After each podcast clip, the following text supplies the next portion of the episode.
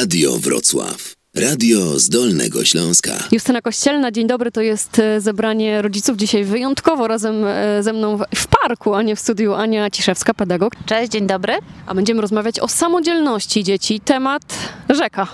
Oj, absolutnie. Samodzielność dzieci, małych, dużych, uczniów, przedszkolaków, to można na ten temat bardzo dużo mówić. Który Cię temat najbardziej interesuje? Tych przedszkolaków czy tych starszaków w szkole? Ja myślę, że powinniśmy zacząć od, od podstaw, czyli ta lekcja samodzielności powinna pójść. Ja y, y, znam trochę Twoje podejście, więc wyobrażam sobie, co mi powiesz, że jak najszybciej pewnie. Im szybciej, tym lepiej. Oczywiście, że tak, bo jest coś takiego jak wrażliwość dzieci na samodzielność, e, gdy one chcą po prostu być samodzielnie. Według Marii Montessori ten e, okres wrażliwości dzieci na samodzielność to jest koło pierwszego półtora roku gdzieś tak, roku życia. I wtedy nasze dziecko chce wszystko robić samo, samo, samo, mamo, ja, ja, tak? A my rwiemy y, włosy y, z głowy, no bo przecież trzeba szybko wyjść do przedszkola, e, do żłobka, a tutaj e, e, zakładanie skarpety trwa pół godziny. Jednej. Dokładnie tak, ale bardzo warto w tym momencie na chwileczkę przystanąć i po prostu e, jednak pozwolić dziecku tą skarpetę założyć. E, za setnym razem tą skarpetę założy naprawdę szybko i naprawdę będziemy mogli mu bić brawo i będziemy mogli być dumni z tego, że właśnie samodzielnie założyło skarpetę.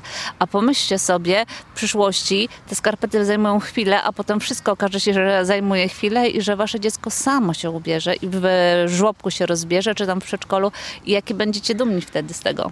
Czyli nastawiamy budziki generalnie pół godziny, nie, pół godziny na jedną skarpetę, to godzinę wcześniej. Tak, nastawiamy budziki odpowiednio wcześniej, odpowiednio wcześniej kładziemy dziecko spać, bo tylko taki wyspany, jakby młody człowiek da radę zrobić wszystko sam, rzeczywiście będzie chciał i my też będziemy lepiej do tego nastawieni, jak my się wyśpimy, bo wyspana mama, zadowolona mama to mama, która jest otwarta na samodzielność dziecka. Ze skarpetami jeszcze pół biedy, bo nawet jak założy dwie różne, e, to, to nie będzie źle. Natomiast z samodzielnością jest taki problem, że skoro dziecko pozwalamy dziecku decydować, tak, to ono często się ubiera bardzo nieadekwatnie do pogody, czyli na przykład w lecie e, przy 40 stopniach zakłada kalosze, bo czemu nie, a zimą chce wyjść w sandałach. Co wtedy? No wtedy warto e, tą garderobę uzgadniać dzień wcześniej. I to jest taki bardzo fajny myk na to, żeby te poranki były sprawniejsze i szybsze. Czyli wieczorem, już wykąpani albo przed kąpielą, zastanawiamy się, w co się ubrać jutro i pomagamy maluchowi zadecydować, czy to będzie sukienka, czy to będą spodnie, które spodnie. I tłumaczymy mu, jak wybierze krótkie spodenki jesienią, że teraz jest za zimno, mimo że świeci słońce, to rano jest na przykład 5 stopni i że mu strasznie zmarzną nogi. I to jest taki sposób, e, w ten sposób też maluch się dowie, jakby co wolno, a czego nie wolno, a dlaczego i będzie rozumiał też, dlaczego nie wolno zakładać krótkich spodenek e, jesienią. Aczkolwiek moja córka kiedyś postanowiła, że tak czy inaczej pójdzie w krótkich spodenkach i założyła po prostu pod spód rajtuzy. I to był dobry sposób. Nic się nie stało złego, ona jakby zrobiła to, co chciała. Ja też nie miałam z tym problemu, że zmarzła, więc da się, da się. To zaraz jeszcze do tych krótkich spodni w zimie wrócimy, ale to w drugiej części proszę z nami pozostać. Radio Wrocław. Radio z Dolnego Śląska. To jest druga część zebrania rodziców. Justyna Kościelna, witam raz jeszcze. Dzisiaj razem ze mną Ania Ciszewska i rozmawiamy o samodzielności dzieci. Namawiamy do tego, żeby od jak najwcześniejszych lat praktykować i pozwalać e, dzieciom. Skończyłyśmy rozmowę na krótkich spodniach w środku zimy czy też jesieni. Wiem, że są takie metody, żeby mm, pozwolić dziecku raz wyjść w tych krótkich spodenkach, nawet jesienią czy zimą. E, Co ty sądzisz o takim pomyśle? E, Myślę, że to zależy wszystko od dziecka, jakie mamy. Jeśli mam rzeczywiście małego buntownika na pokładzie, który ym, bardzo, bardzo, bardzo chce spróbować i chce doświadczyć na własnej skórze tego, warto e, dać dziecku spróbować, tak? Czyli na przykład jest zima, pada śnieg albo leje deszcz, nasze dziecko nie chce absolutnie założyć czapki, bo, bo, bo nie i koniec, więc dajmy mu wyjść na ten dwór na przykład na spacer z, czapecz, z czapeczką w kieszeni, przygotowani na to, że po W naszej kieszeni, bo przecież sobie nie da włożyć. Właśnie, przygotowanie na to, że po 10 minutach powie ojej, zimno mi w uszy, nie? Albo mam mokre włosy, że jakby y, myślę, że warto, bo w ten sposób przez własną jakąś pomyłkę, przez własne doświadczenie dziecko się też nauczy ważnej prawdy takiej, albo żeby słuchać mamy bardziej, albo żeby rzeczywiście jakby dostosowywać się bardziej do warunków zewnętrznych. No ale już słyszę te głosy y, krytyki, że no jak to dziecku bez czapki w środku zimy, przecież to zapalenie płuc, zapalenie ucha i y, wszystko co najgorsze. I koronawirus. Teraz się chyba tak nie zdarza, czy, znaczy koronawirus to ja nie wiem, ale teraz się tak nie zdarza, że są takie bardzo okrutne zimy, tak? A jak ono zmarznie, myślę, że to będzie naprawdę dla niego dobra nauczka, nie? I tak na siłę mu tej czapki nie, nie, nie założymy. A starsze dziecko, nawet jeśli założy na chwilę w domu, to potem tuż za rogiem zdejmie tą czapkę i schowa do kieszeni, tak? Więc myślę, że bądźmy rozsądni po prostu we wszystkim i rzeczywiście jak mamy e, takiego małego buntownika, to warto mu pozwolić doświadczyć na własnej skórze, że coś jest nie tak. Ja dokładnie właśnie tak robiłam, jak powiedziałaś. Ściągałam czapkę za rogiem. No widzisz, czyli ty też byłaś małą buntowniczką, czy tam Ale już właśnie w czasach takich szkolnych powiedziałabym chyba, ale dokładnie właśnie e, tak to było. Ale gdy było ci zimno, miałaś czapkę w kieszeni i ją zakładałaś, prawda? No chyba, że fryzurę to burzyło, to, to różnie bywało. E, czyli mamy malucha, ra, radzisz, żeby pozwalać i, i niech się ubiera e, sam, bo później jak ta faza minie, a my nie pozwolimy, to co? To już będzie dziecko uzależnione od naszej pomocy. Dokładnie tak. Faza wrażliwości na samodzielność e, u dziecka i na porządek zewnętrzny, na to, żeby, żeby sobie radzić ze wszystkim samo, mija około 4-5 roku życia. Potem maluch już bardzo chce korzystać z naszej pomocy, bo jest na tyle przebiegły, można powiedzieć, że wie, że będzie łatwiej, prościej, szybciej i że się nie namęczy. Więc czego nie nauczymy przez te 3-4 lata dziecka, to jakby to już będzie troszeczkę stracone.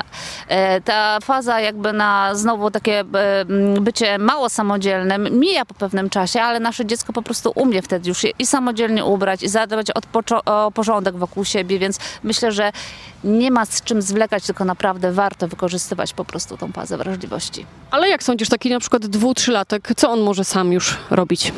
Dwu, trzylatek może samodzielnie się ubierać, może samodzielnie sobie wybierać ubrania, może pomagać nam w praniu, na przykład e, wkładając rzeczy do pralki, może nam pomagać wieszać, może nakrywać do stołu, tak, czyli jakieś e, talerze ostrożnie nosić, widelce i noże rozkładać, może nam e, pomagać rozpakowywać zmywarkę, na przykład właśnie sztućce bez, no, bez noży układać w odpowiednich przegródkach. To jest bardzo fajne ćwiczenie też takie matematyczne, segregowanie rzeczy wedle grup jakby.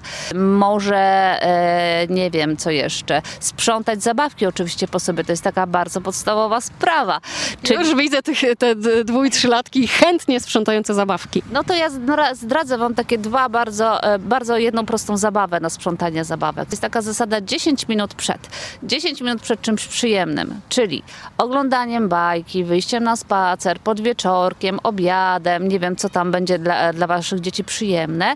Powiedzcie, że właśnie zaraz będzie ta rzecz przyjemna i że musimy posprzątać, czy też dziecko musi posprzątać, żeby był porządek jak wrócimy, albo jak e, siądziemy do obiadu, albo żeby potem po bajce nie musiał sprzątać, bo w oczekiwaniu na coś przyjemnego dziecku będzie prościej się zmobilizować i skoncentrować na posprzątaniu po prostu rzeczy.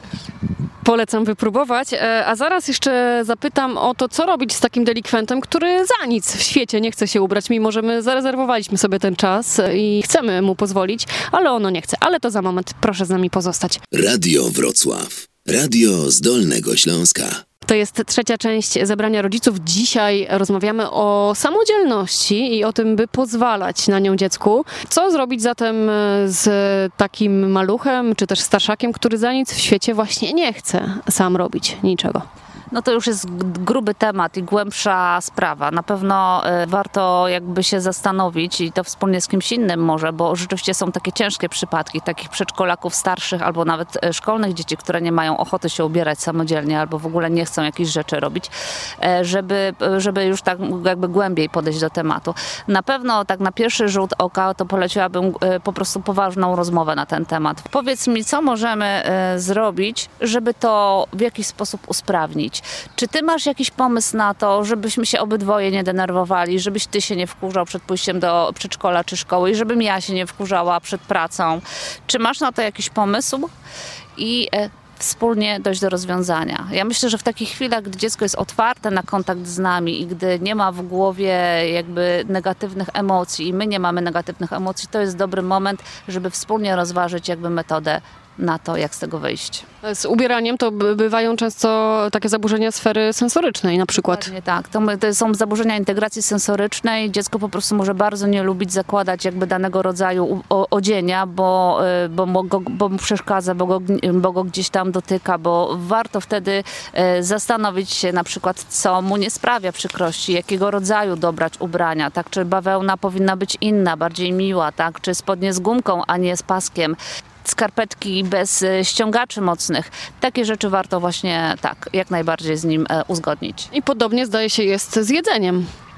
O, jedzenie to już jest temat rzeka w tym momencie. Kolejny taki temat rzeka. Bardzo dużo dzieciaków, e, których rodzice przykładają do tego nie, taką e, mocną jakby wagę i e, zachęcają do jedzenia wszelkimi możliwymi sposobami, później ma problem z jedzeniem, tak? Gdy jest za dużo na, to, na tym uwagi skupionej i gdy zbyt mocno są dzieci namawiane do jedzenia, widzą, że to jest jeden z takich elementów takich negocjacji z, z rodzicami, bo rodzice bardzo często przekupują dzieci, na przykład z deserem, lodem po obiedzie, tak jeśli zje coś, więc em, warto e, do jedzenia podchodzić rozsądnie. Na pewno co pomaga, słuchajcie, to gotowanie razem z dzieckiem po prostu, tak? Czyli wspólne przygotowywanie posiłku, e, gdy dziecko jest głodne i gdy z nami je będzie robiło, wtedy chętniej po prostu przygotuje to, co zostało, e, zje to, co zostało wspólnie przygotowane.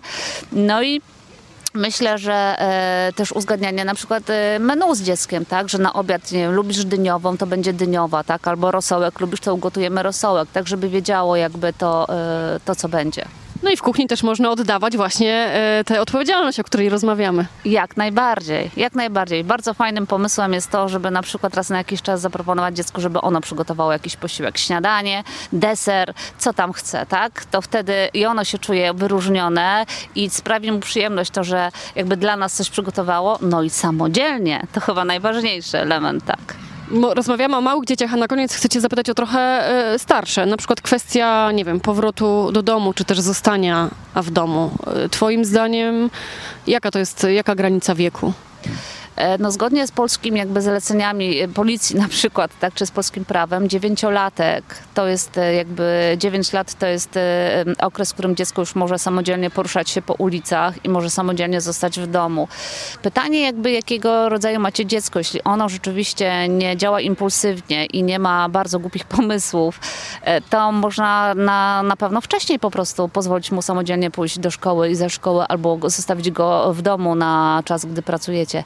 E, To wszystko jest kwestia jakby e, egzemplarza, z jakim macie do czynienia po prostu w domu. Mój syn dziewięcioletni już samodzielnie chodzi do szkoły i jest, e, chodzi jakby sam w pracę ze szkoły i to jest bardzo dla niego ważne, że to robi i to uwielbia i powrót do domu na piechotę przez park z kolegami trwa pół godziny i to jest jeden z podstawowych, najważniejszych elementów jego dnia. Bardzo wtedy dużo się dzieje i uwielbia to robić, więc naprawdę polecam gorąco. Wybił się na samodzielność. Wybił się na samodzielność, dokładnie.